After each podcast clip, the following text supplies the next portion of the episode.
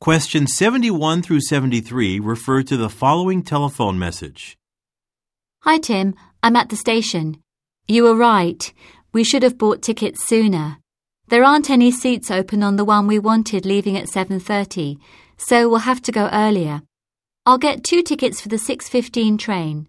Since we'll arrive in Birmingham 2 hours before the meeting, let's go to a cafe first. We'll have some coffee and prepare for our sales presentation. Then we'll walk to the client's office. Please call me back so we can decide on a place here to meet in the morning. Thanks. Number 71. Where is the speaker calling from?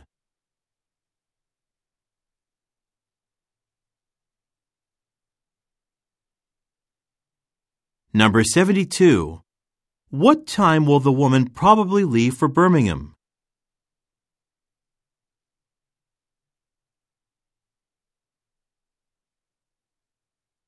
Number 73.